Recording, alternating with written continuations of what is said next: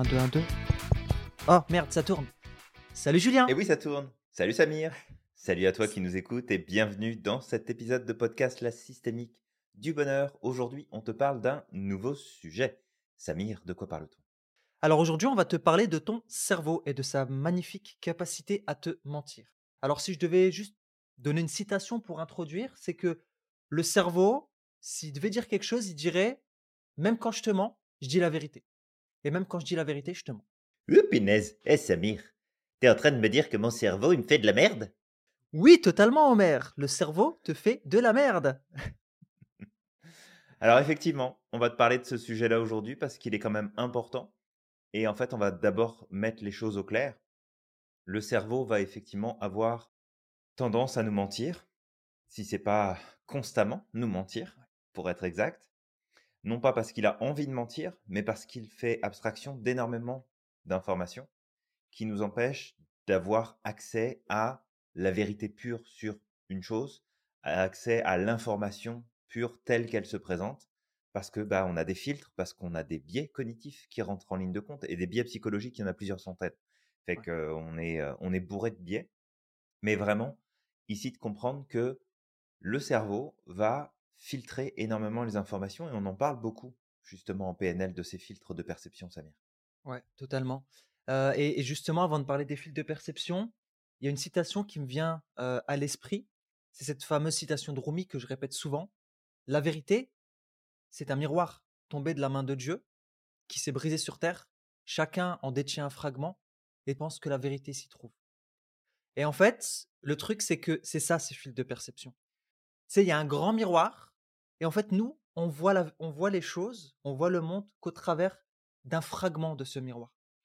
Et en fait, ça, c'est en PNL, on parle de justement de ces fils de perception, et les fils de perception, c'est déjà en fonction de tes préférences, il y a des gens qui vont être visuels, il y a des gens qui vont être auditifs, il y a des gens qui vont être kinesthésiques.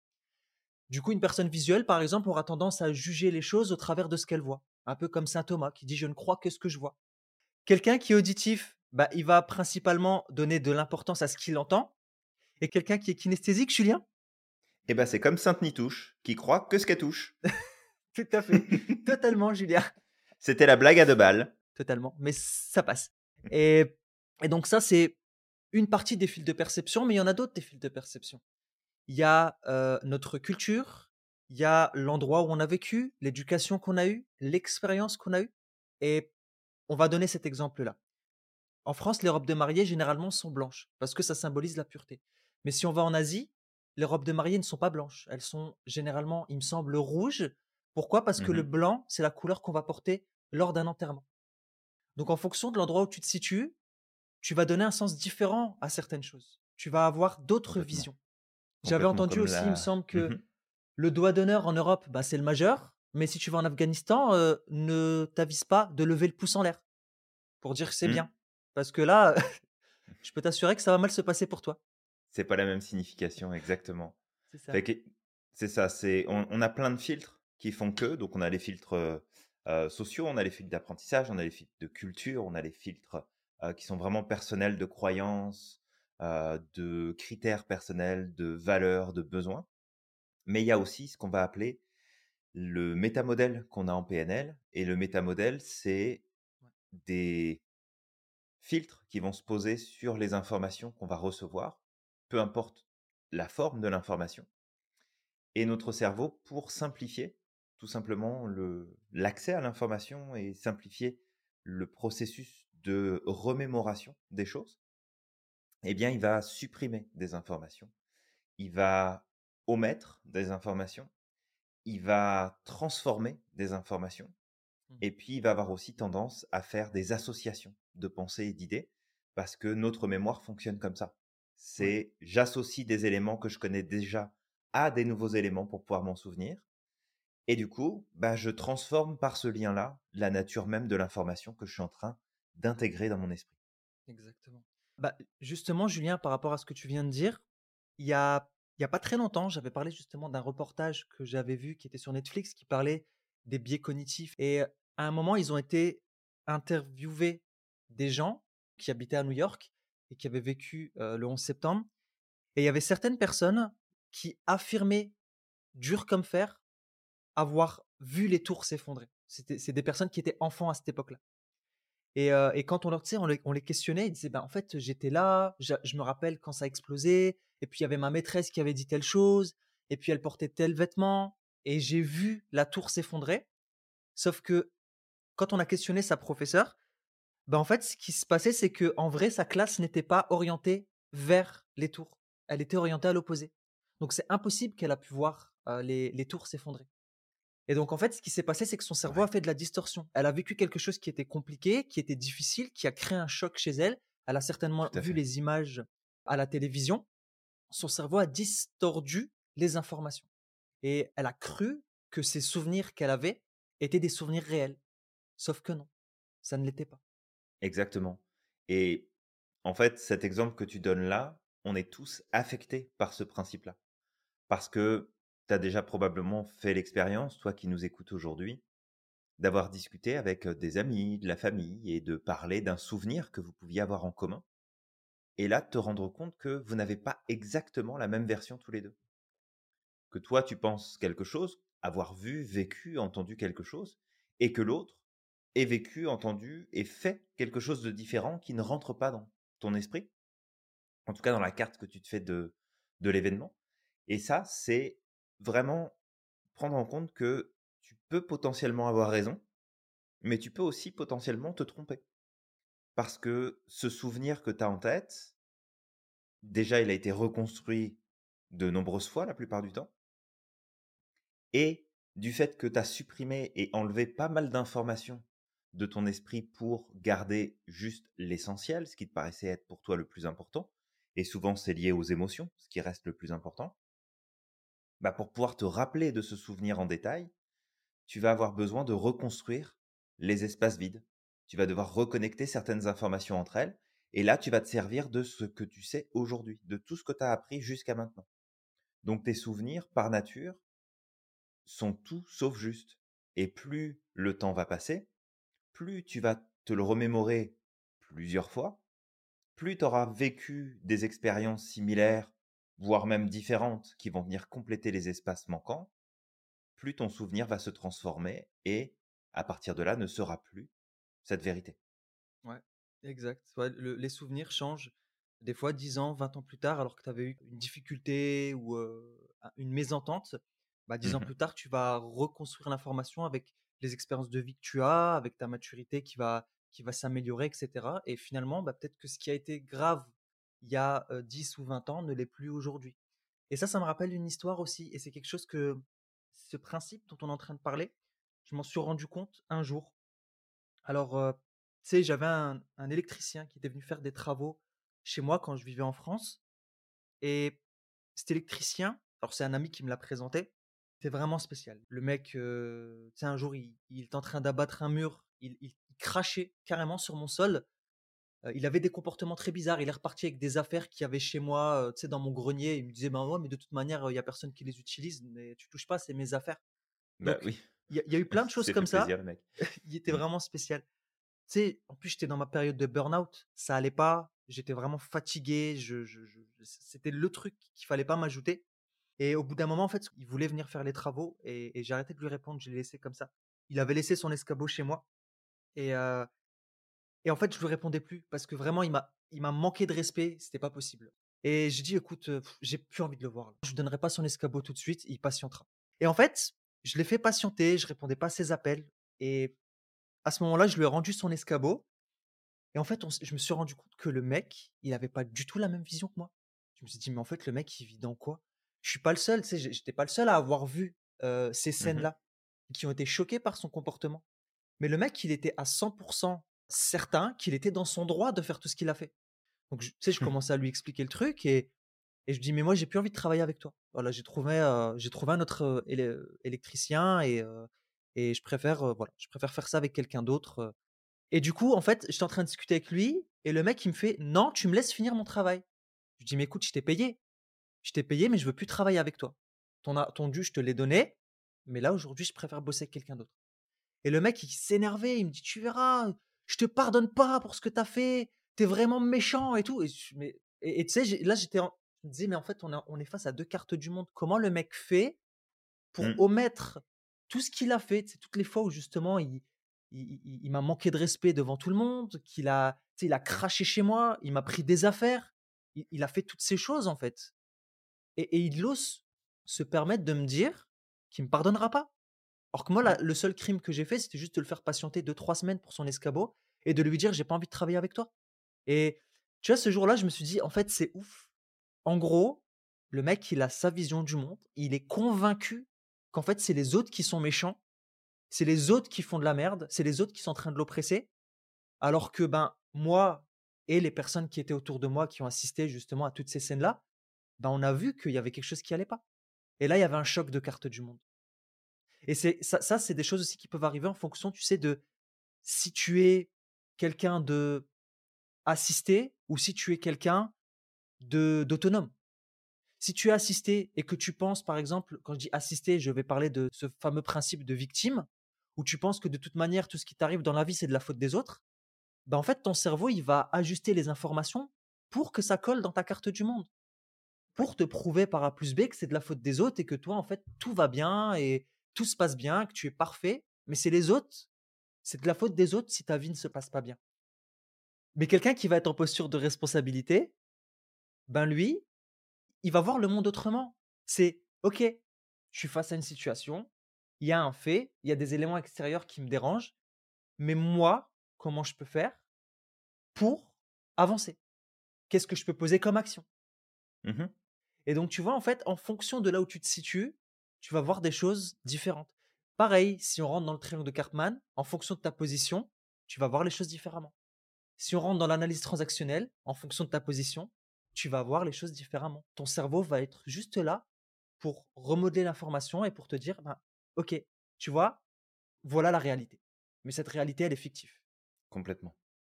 Et tu vois ces exemples-là et après, sans vraiment le nommer, on en parle quand même assez souvent justement de ce, heu, principe où les éléments auxquels on a accès définissent aussi notre carte du monde et peuvent transformer complètement notre vision du tout au tout.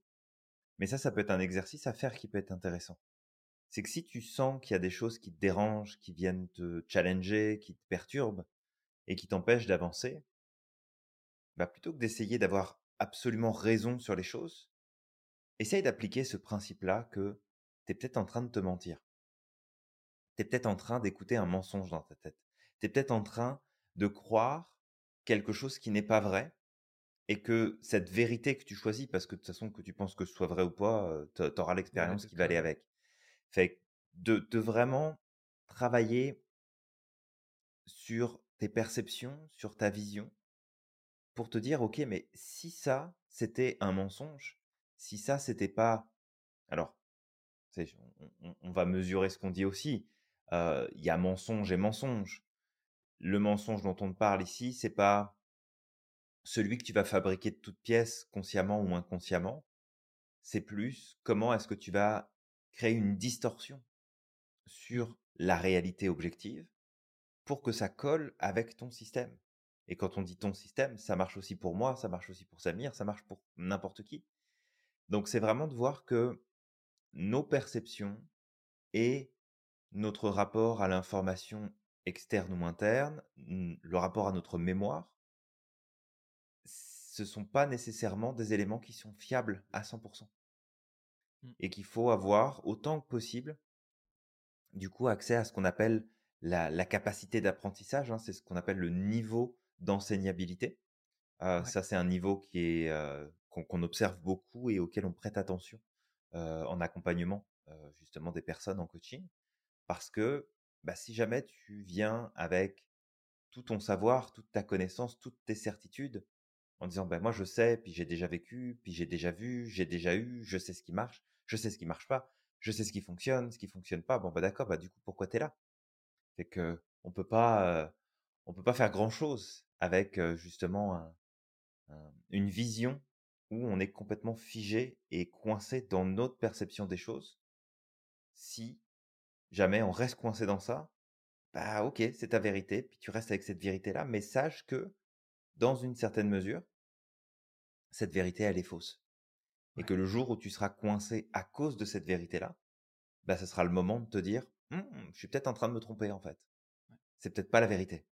Exact.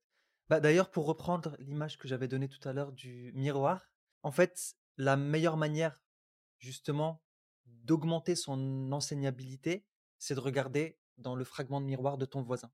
C'est d'écouter la personne avec qui tu parles, en te Mmh mettant à sa place, en essayant de te mettre, tu de son point de vue, en la questionnant. Ok, quand tu dis ça, Exact. ok. Remettre en question sa carte du monde. Est-ce que réellement j'ai la vérité? Et ça, j'ai eu cette discussion il n'y a pas très longtemps. C'était, tu sais, avec ce qui se passe en Ukraine, où il y avait quelqu'un, tu sais, qui avait mis une, une vidéo sur son profil. Et cette vidéo, elle disait la vérité sur ce qu'il se passe en Ukraine. Et en fait, moi, ça m'a dérangé. Le mot la vérité, déjà directement, tu sais, j'ai mes cheveux qui sont montés en l'air. Bah, tu peux le voir, Julien, c'est encore en l'air là. Euh, donc, tu sais, je me dis non, mais c'est pas possible. Et, tu sais, du coup, j'ai discuté avec, avec, avec, ce gars et je lui dis, mais en fait, le, truc, c'est que la vérité, c'est pas quelque chose d'objectif, c'est quelque chose de subjectif. La vérité, ça dépend du point de vue où tu te situes. Ça dépend de ce qu'on te dit aussi. Par exemple, même dans les médias. les médias, on, a, on a à boire et à manger. Dans les médias, et en fonction... envie de te dire. Surtout dans les médias, totalement. Ouais, surtout dans les médias. Tu as à boire et à manger. En fait, les médias, c'est un peu comme un restaurant à volonté. Chacun va aller chercher ce qu'il veut. En fonction de quoi? En fonction de ses besoins, en fonction de ses envies, en fonction de ses croyances.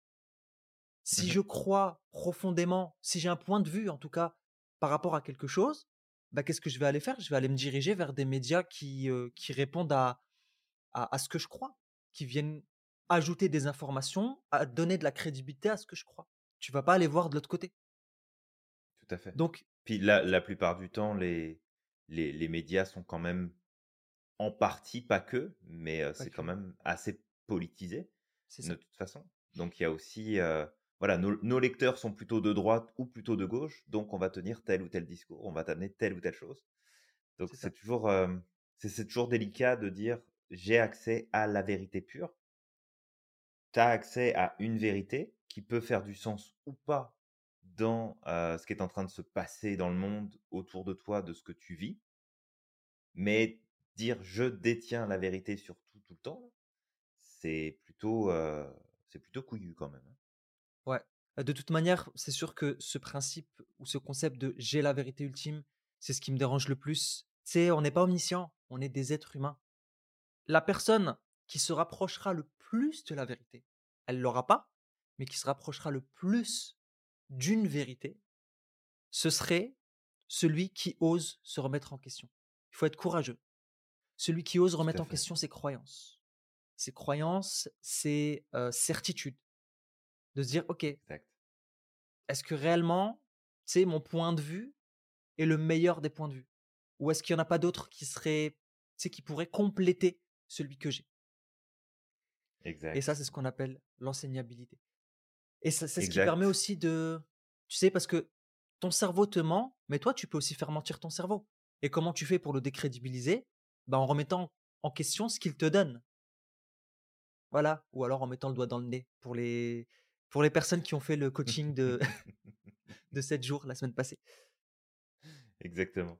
Mais tu vois là, ce que tu évoquais, c'est un point aussi qu'on donne dans, dans la formation de maître praticien.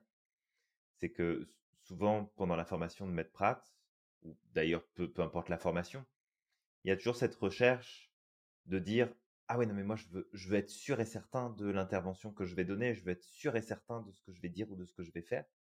Et nous, la première chose sur laquelle on insiste, c'est que tu dois être sûr de toi, dans le sens où tu as les capacités de pouvoir aider quelqu'un à avancer, à prendre de meilleures décisions, ou en tout cas à comprendre comment prendre de meilleures décisions, puis progresser.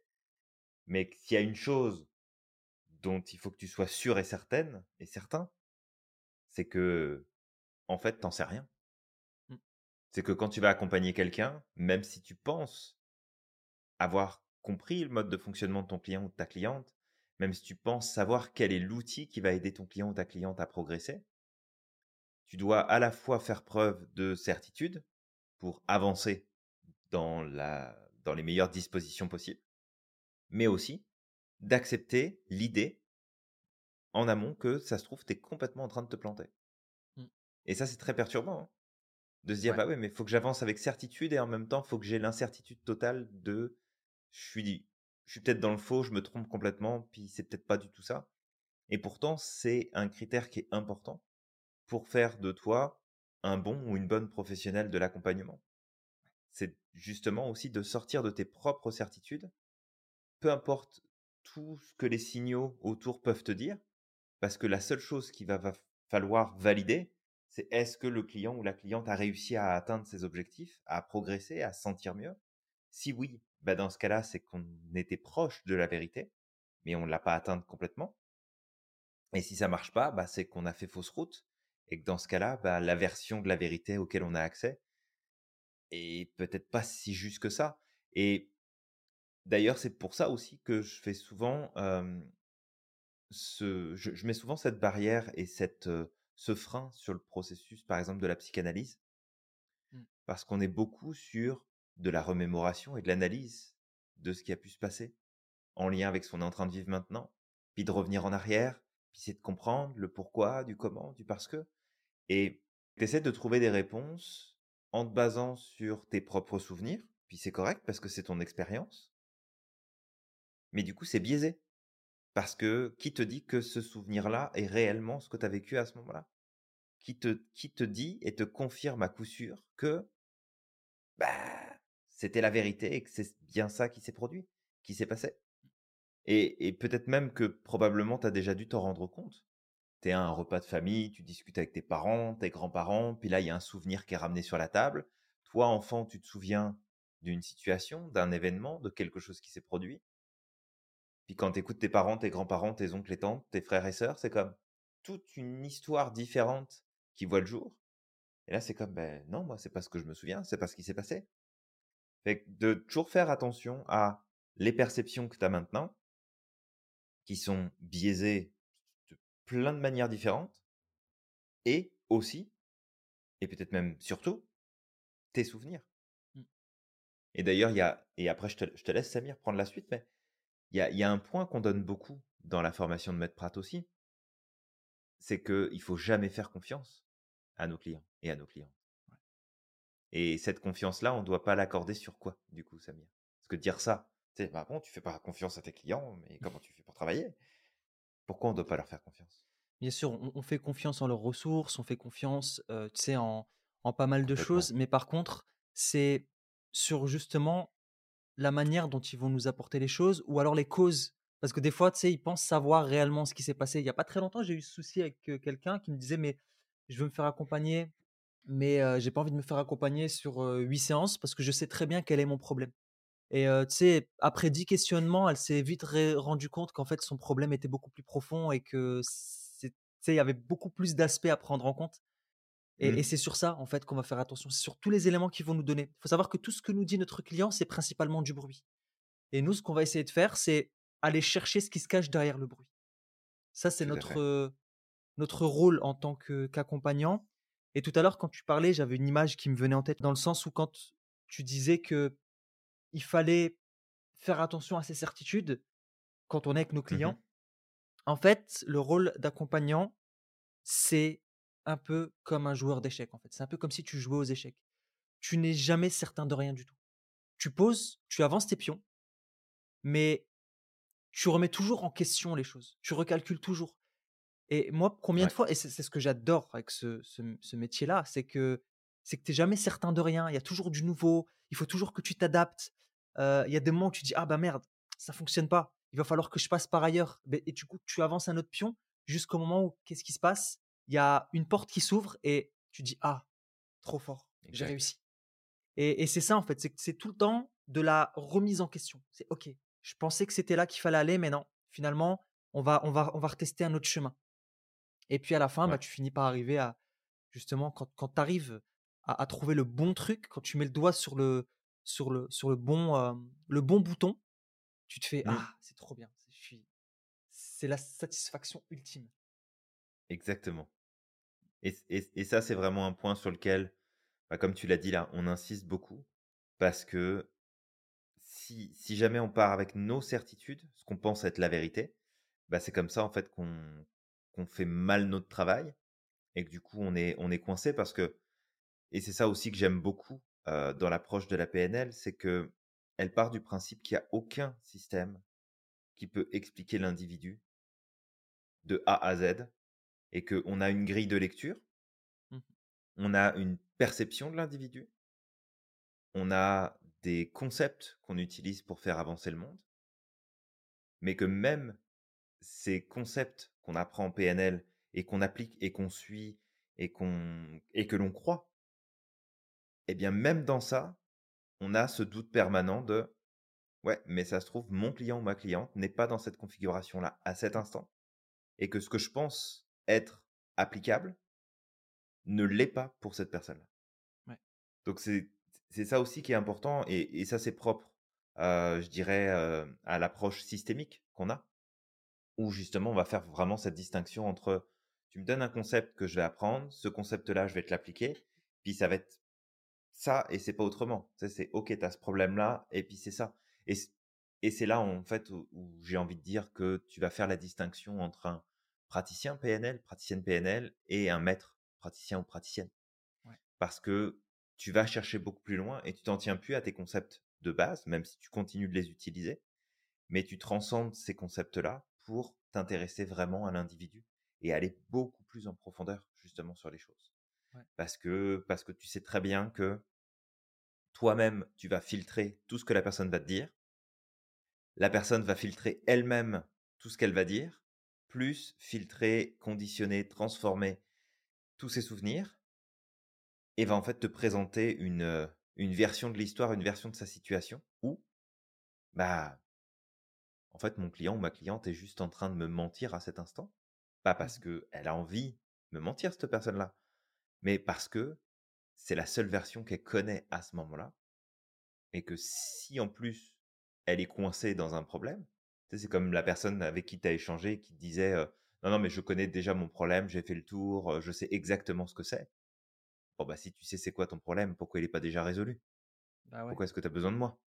Dans ce cas-là, si tu sais c'est quoi ton problème, agis dessus, puis, puis c'est fait, t'es tranquille. Et que la plupart du temps, euh, quand, tu, quand tu tiens ce discours-là, puis c'est correct de tomber dans ce piège-là, de dire non mais moi je sais d'où vient mon problème, hein, tu Mmh. comprends, mes parents ils ont fait ceci, ils ont fait cela, puis j'ai vécu ça dans ma vie. Ok, bah je sais pas, va voir le psy, parle-en à quelqu'un, trouve une solution. Ouais mais tu sais j'en ai déjà vu 4 ou 5 des psys, puis ça n'a rien changé. Ok, est-ce qu'ils étaient tous mauvais, aussi mauvais que ça, ou c'est peut-être juste que t'es pas sur le bon problème là? Mmh C'est ça. Ça, ça- ça me rappelle, tu sais, avant de faire le maître Prat, euh, bah, quand j'avais commencé justement à prendre la PNL, c'était il y a Mhm, trois quatre ans, j'ai commencé à appliquer autour de moi avec la communication, etc. Et j'avais un, un- un ami et collègue qui, qui me parlait de ses problèmes. Tu sais, il était tout le temps en train de parler de ses problèmes, ça allait pas. C'était vraiment difficile pour lui.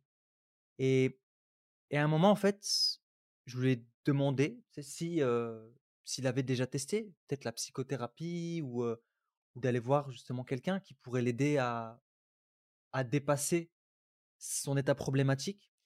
mhm. Et en fait, ce mec, il me disait, bah ouais, mais de toute manière, je sais très très bien ce qu'il va me dire le psychologue, il va me dire ceci, il va me dire cela. Euh, limite, je pourrais faire le boulot à sa place.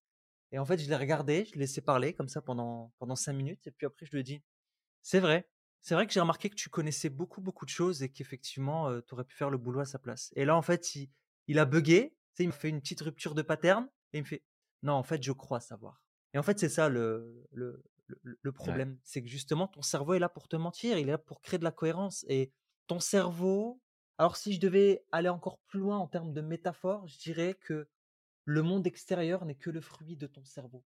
Chaque être humain perçoit le monde extérieur de façon totalement différente. Alors imagine, on est 6 milliards de personnes sur Terre, on a 6 milliards d'interprétations du monde. C'est comme si chaque personne vivait dans son propre monde. Tout à fait. On Et on- on est, on n'est pas loin du, euh, du multivers. Hein. on n'est pas loin, on est, on n'est pas loin du multivers et je pense même qu'on l'est déjà en fait finalement au travers de notre perception du monde. Mhm, Et, et c'est pour ça que c'est important d'écouter l'autre. C'est important aussi de ne pas coller des étiquettes.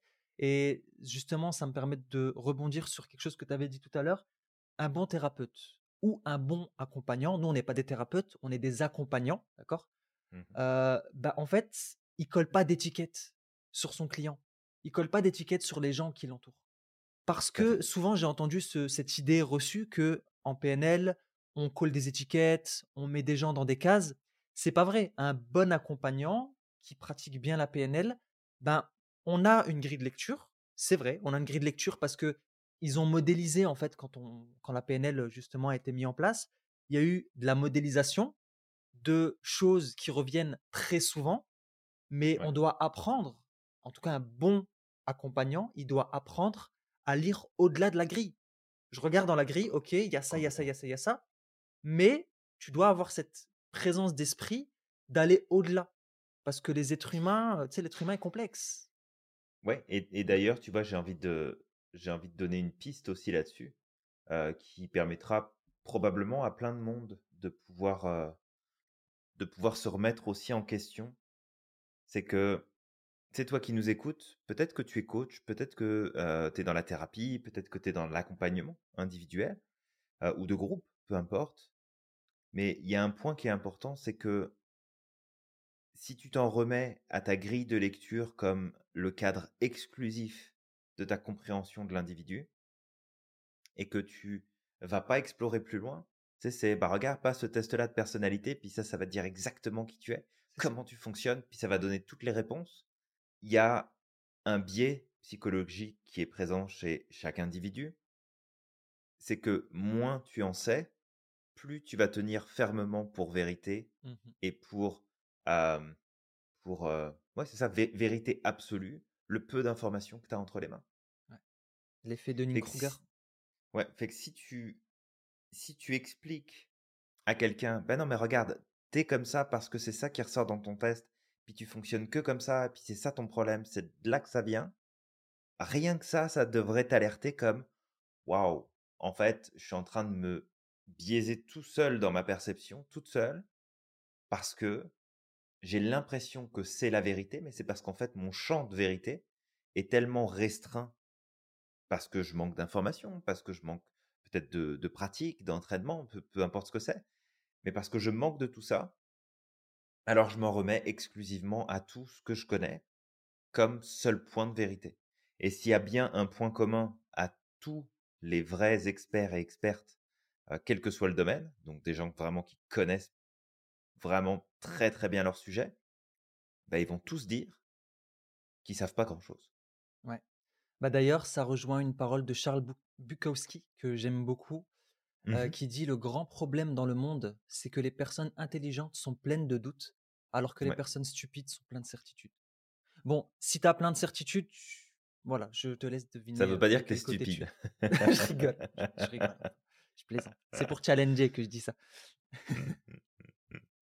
Mais c'est ça, c'est faire preuve d'intelligence, c'est pas tout connaître sur tout et avoir des certitudes à, tous les niveaux là, mais c'est plus être capable justement de se remettre en question et de dire bah il y a des informations que j'ai, il y a des choses que je sais là-dessus, mais voilà, est-ce que c'est la seule information, est-ce que c'est la vérité, est-ce que c'est voilà et tu vois, ça me fait penser à, à ces personnes qui s'intéressent à la zététique.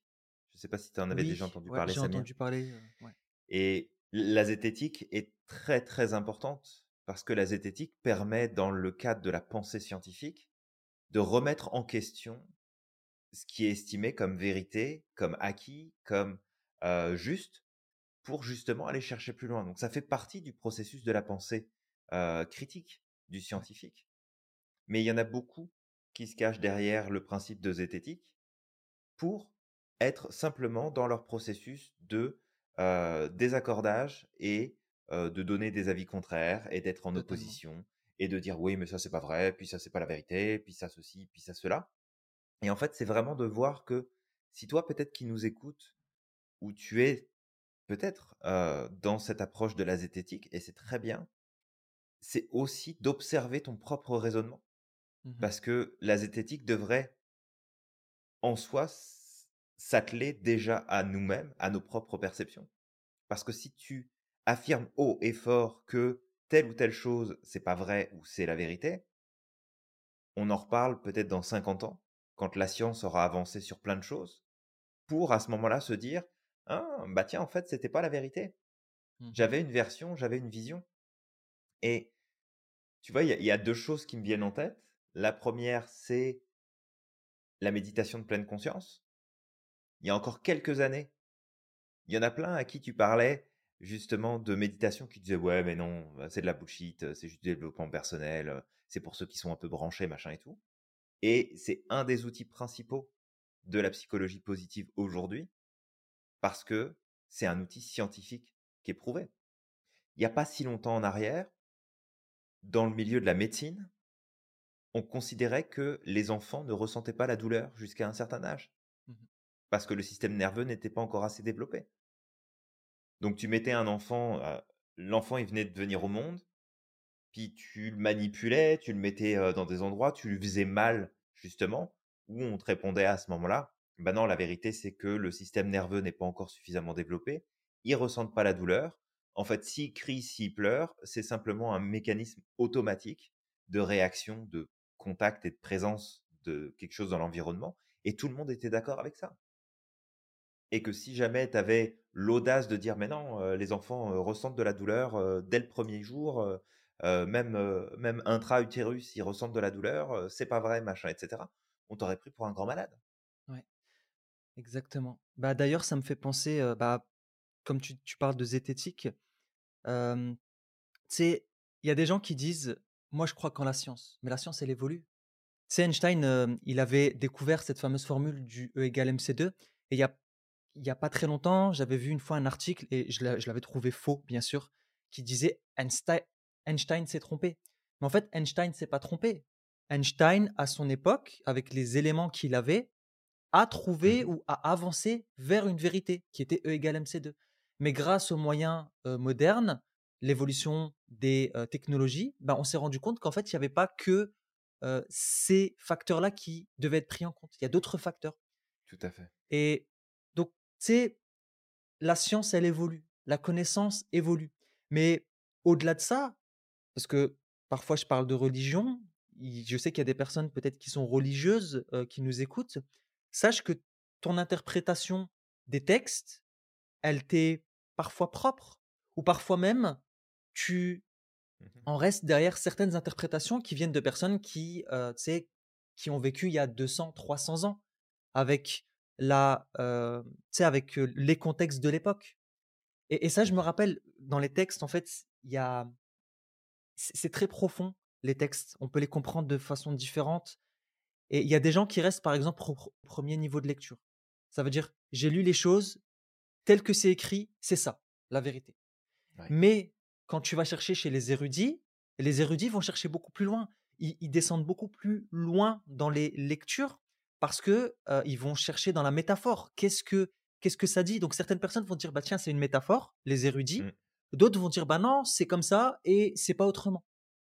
Donc il y, y a, plusieurs niveaux de lecture et en fonction de toi comme tu vois les choses et les certitudes que tu as, si tu les remets pas en question, bah tu vas en rester qu'au premier niveau de lecture et tu vas pas pouvoir descendre beaucoup plus loin et tu vas te retrouver avec peut-être une pratique de ta religion qui n'est pas spirituelle, malheureusement qui va être dénuée de spiritualité et ben ça va donner dogmatique.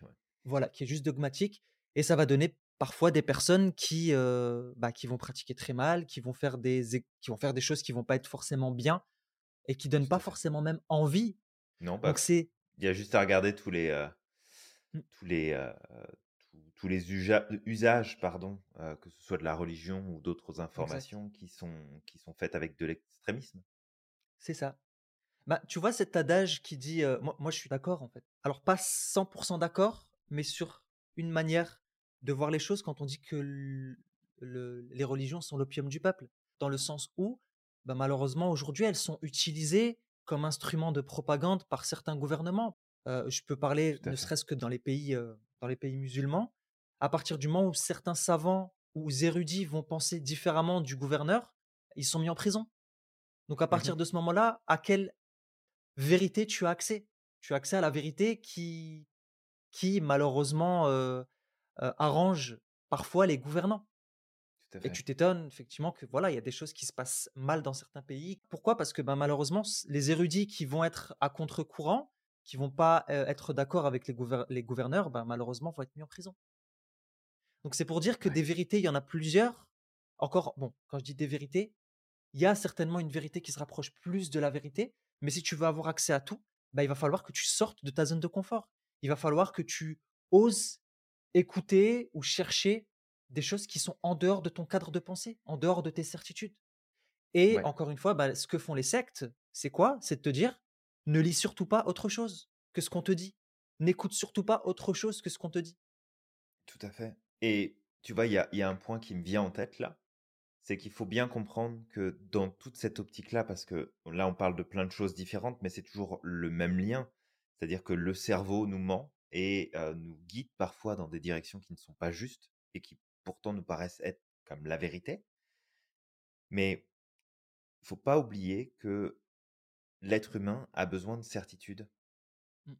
et que moins il va en avoir, plus il va s'attacher à des vérités qui seront probablement pas des vérités, ou en tout cas qu'une partie de la vérité, et on, on a tous le pouvoir de devenir des extrémistes. Mmh. Et il suffit simplement de voir la scission sociale qui s'est produite durant la Covid Ouais, ouais, entre ceux qui étaient pour, ceux qui étaient contre le vaccin, ceux qui disaient que les mesures étaient bonnes, ceux qui disaient que les mesures n'étaient pas bonnes, ceux qui euh, disaient que la Covid, en fait, c'était juste un petit rhume, et d'autres qui étaient euh, donc complètement à l'opposition, en mode euh, c'est le virus le plus mortel qu'on ait jamais eu sur la planète Terre. C'est vraiment de comprendre que ces mouvements sociaux-là et ces, et ces positionnements psychologiques-là, par rapport à l'information, dénotent tout simplement le j'ai pas assez d'informations, donc je vais m'ancrer sur qu'est-ce qui me paraît être le plus vrai, le plus juste. Et pour peu que bah, tu prennes du recul et puis que tu pas envie de dire que ce qui passe à la télé, dans les journaux, c'est 100% de la vérité, puis tu pars peut-être un peu dans cette idée complotiste parce qu'on a vite fait de te mettre cette étiquette-là, pardon. Il y, a, ça, et puis après, il y a l'autre côté, bah oui, moi j'ai les certitudes, mais on a des preuves, on a ceci, on a cela. La seule chose qu'on sait, et on l'a vu là pendant les deux années de Covid qu'on a traversées, que de toute façon, personne avait raison. Personne. On a eu un son de cloche trois mois plus tard, c'était différent. Trois mois d'après, on revenait à une version équivalente à la première avec des nuances. Trois mois après, on recommençait dans une autre version. Donc c'est vraiment de comprendre que cette notion de vérité, elle est ultra subjective et que nous, avec Samir, on va t'inviter pas à remettre tout ce qu'il y a à travers le monde en cause en permanence, parce que il faut des certitudes pour avancer, sinon ça serait trop compliqué. Si tu es tout Ouais. le temps en train de douter, tu vas rester sur ton canapé et encore tu vas même te poser la question si c'est pas mieux de rester debout. Mmh. Fait qu'à un moment donné, c'est comme on a besoin de certitudes, mais c'est vraiment de se poser la question est-ce que les certitudes et la vérité sur laquelle je pense prendre mes décisions et faire mes choix aujourd'hui, est-ce qu'elle me rend heureux ou heureuse C'est ça, ou pas? Totalement. Et d'ailleurs, ce que tu disais là, avec, euh, c'est un complément que j'ajoute à ce que j'ai dit tout à l'heure, parce qu'on va me dire religion, opium du peuple, c'est pas bien. Tu dis que la religion c'est de l'opium? Non, le fait d'être, euh, Mmh euh, de suivre un courant de pensée. T'es communiste, par exemple, ça peut être l'opium du peuple. On peut te manipuler. On peut manipuler les textes de façon à ce que justement tu vas suivre une Mmh pensée. Et cette pensée, c'est pas la tienne, c'est pas ce qui est dans le livre, c'est ce que celui qui te gouverne ou celui en tout cas qui veut te manipuler veut te faire comprendre. Donc Ouais. c'est au-delà, la- l'athéisme peut être l'opium du peuple, peut être manipulé, le, la- l'agnostisme, tout en fait. C'est vraiment toute chose, au-delà même des tout. religions.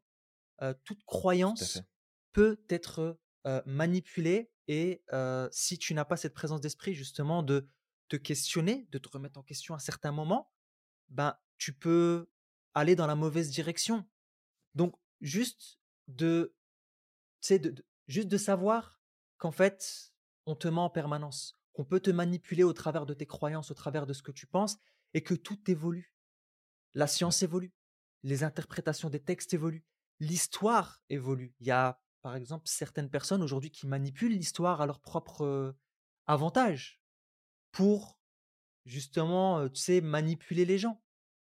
Alors qu'on a des historiens qui travaillent, par exemple, très très fort, qui, qui vont, euh, tu sais, qui, qui, qui vont faire des recherches, qui passent des heures à essayer de retourner l'histoire dans tous les sens pour savoir ce qui est vrai, ce qui est faux. D'ailleurs, on dit souvent que Mmh l'histoire est écrite par les vainqueurs. Mais les vrais historiens, qu'est-ce qu'ils font? Mmh Ils vont chercher des deux côtés. Ils vont pas chercher que euh, du côté de ce que ma culture euh, s'est fait de l'histoire. Ils vont aussi aller chercher du côté des perdants. pour savoir ce qui s'est passé. J'avais lu une fois un, un livre qui s'appelait euh, de d'Amin Malouf, qui était hyper intéressant, et j'ai appris énormément de choses, qui était les croisades vues par les Arabes. Et en fait, Amin Malouf, justement, pour faire son travail, il a été voir des, dans, des deux côtés. C'est avec des historiens des deux côtés.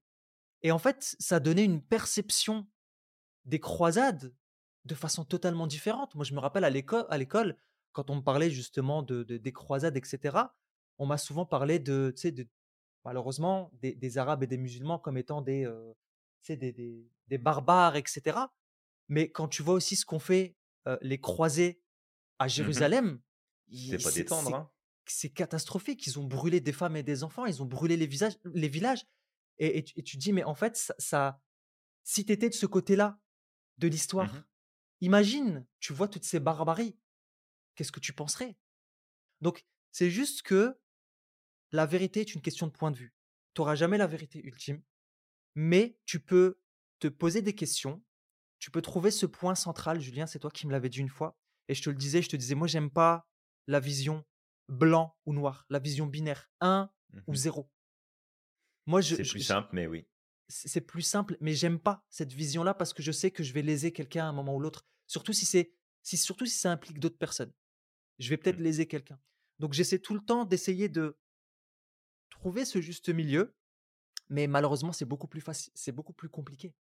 Et toi, tu me disais, ben, Ouais. Samir, t'inquiète pas, au fur et à mesure du temps, tu vas apprendre que justement dans ces zones, euh, entre le blanc et le noir, il y a les zones de gris, et le gris est très nuancé. Ouais, tout à fait. Et en en fait, quand tu dis ça et et peut-être qu'on pourra terminer là-dessus, parce que je pense qu'on pourrait en parler Des heures. des heures de tout ça. Mais, faut faut faut pas oublier qu'on est conditionné depuis notre enfance à avoir la réponse juste. Mm. Ouais, c'est ça, c'est vrai. C'est quand tu passes un examen, tu as une réponse à donner. Puis soit ta réponse elle est bonne, soit elle est fausse.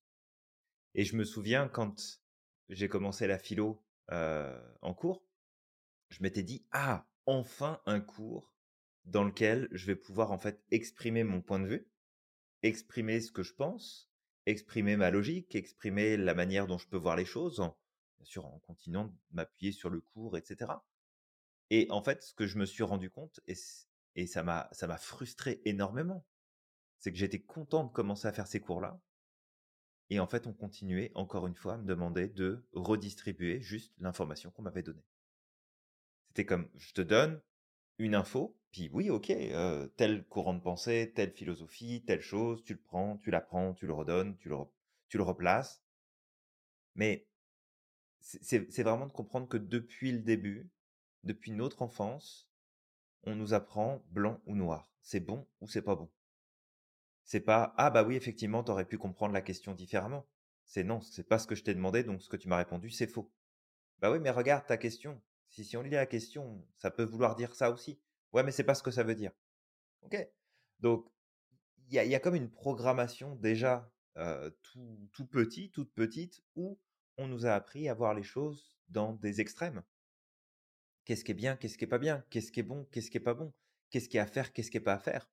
Et du coup, c'est de garder en tout cas, on va t'inviter avec Samir à garder ça à l'esprit. C'est que, que ce soit notre vérité à nous, donc la mienne, celle de Samir, heu, celle de tes voisins ou la tienne cette vérité-là, elle n'est pas vraie. D'accord? Le cerveau nous ment en permanence. Donc c'est une quête permanente de dire: «Bah, il y a des choses que je sais, il y a des choses que j'applique et oui, effectivement, c'est ça, ça fonctionne. D'accord, parfait». Mais d'avoir moins de certitude, parce que de toute façon, on le dit souvent, hein, mais dans le dans le cadre du coaching, de l'accompagnement, ce qui nous empêche d'avancer, c'est pas ce qu'on ne sait pas, ça n'est pas ce qui nous manque, c'est ce qu'on sait déjà et qu'on prend pour certitude. Totalement. Donc de garder ça en tête et de t'amuser à simplement remettre en question ce que tu penses savoir, sans non plus te faire griller les neurones, là, c'est pas le but. Ouais. Mais heu, mais doute doute de tes certitudes, surtout celles qui t'empêchent d'avancer. Mmh.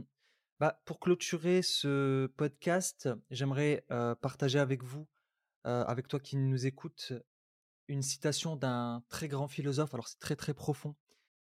1 + 1 = 1. On parle une ou un quand on est ensemble, c'est l'amour. Mais dans notre monde, à 1 plus 1 égale 2. 2 plus 2 égale 4. Comme ça, on devient selfish. On prend du pognon et on partage pas.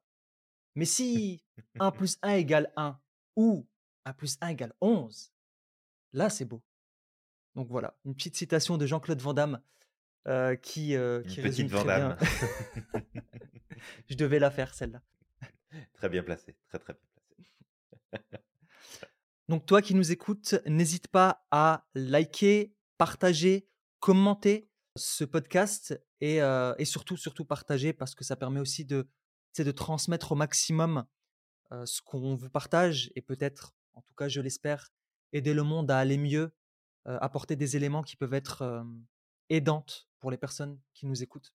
Et puis, je t'invite au maximum à remettre en question tes certitudes, à apprendre à écouter les autres, parce que quand tu as plein de certitudes et que tu es certain que tu as la vérité, ben peut-être que la personne elle est en train de te donner des éléments justement pour développer ta pensée et aller un peu plus vers la fait. vérité. Applique ça dans ton couple, applique ça avec tes enfants, applique ça avec tes employés, applique ça avec tout le monde. Et puis crois au maximum en ton potentiel. On te dit à très vite pour un prochain épisode. Et d'ici là, n'oublie pas à quel point tu es magique et que tu as le pouvoir de réaliser tout ce que tu souhaites. Et on te dit à la À la prochaine. prochaine.